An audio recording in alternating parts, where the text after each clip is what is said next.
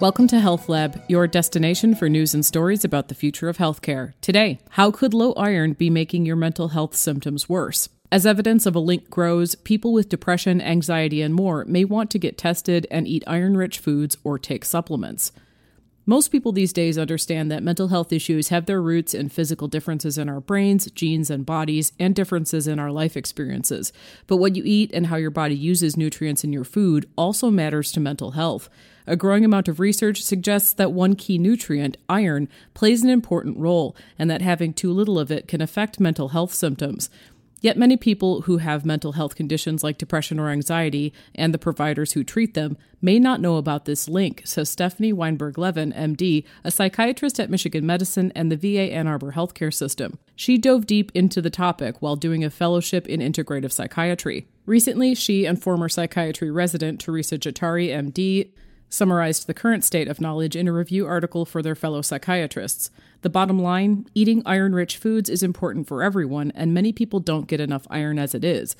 But people with mental health conditions may specifically want to ask their doctor or other health provider to order a blood test that measures their iron levels in a particular way. If the result of that test, called a ferritin test, is low, it's important to increase iron in the diet and to take iron supplements if a healthcare provider recommends them. Quote, iron is the most common nutrient deficiency and can have a big impact, said Levin. Quote, you can be iron deficient without having anemia, but many mental health care providers aren't aware that iron deficiency by itself has been linked to worse symptoms or that supplementation has been linked to improved symptoms, but there is evidence there, end quote. Primary care providers may also not order tests of iron levels unless someone has symptoms of anemia or a health condition or medical treatment that's known to affect the body's iron levels, she notes. Quote, We don't always go looking for nutrient deficiencies, but they can really take a large toll on well being, said Levin who also emphasizes that nutrients' roles in mental health complement growing knowledge about the importance of stress, sleep habits, and physical activity. So she encourages people who have a diagnosis of a mental health condition to talk with their healthcare team about getting tested and potentially taking supplements.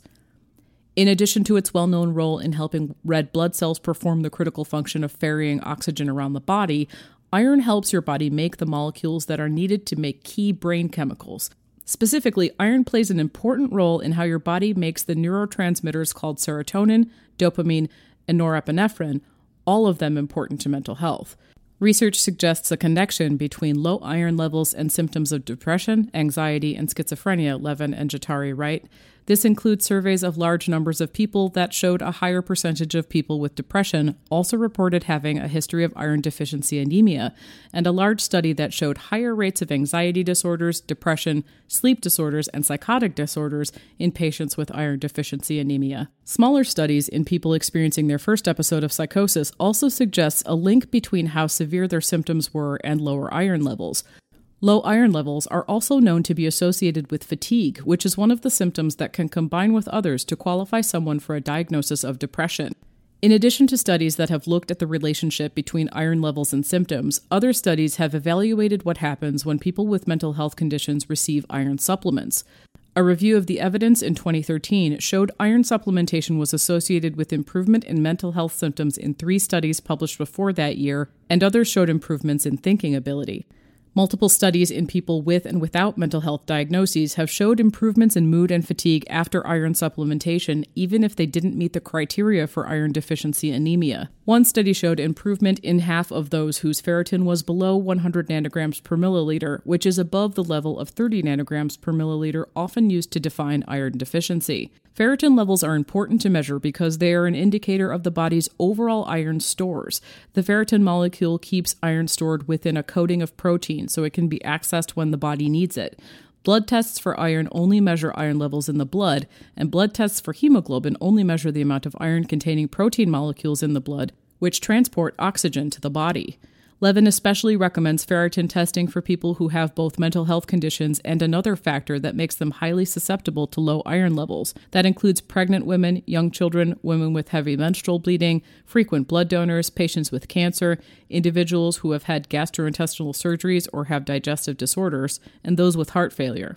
For anyone with mental health symptoms whose ferritin levels have tested low, there isn't yet a consensus on the optimum level to aim for through diet changes and supplementation, nor how often they should get tested after making changes. There also isn't yet evidence about impacts of low iron or iron supplementation on people with other mental health diagnoses beyond the ones mentioned above. In general, Levin says it may be better to aim toward a ferritin level of 100 nanograms per milliliter and to get tests every four to six weeks. It's also important that your primary care provider is aware of any supplements you're taking, even if it was recommended by a mental health provider or if you started taking it on your own. There's a risk of overdoing it on iron supplementation, Levin cautions, so it's important to read the label on the supplement and to choose a brand that has been tested by an independent organization. If there are toddlers or young children in the home or visiting, it's also important to keep iron supplements out of reach because they can cause serious and even fatal poisoning if taken by a very young child. But in general, she said, quote, iron supplements are inexpensive and can make a really significant impact on someone's mental health if they're deficient, end quote. For more on this story and others like it, visit michiganmedicine.org forward slash health dash lab. Health Lab is a part of the Michigan Medicine Podcast Network and is produced by the Michigan Medicine Department of Communication. You can subscribe to Health Lab wherever you listen to podcasts.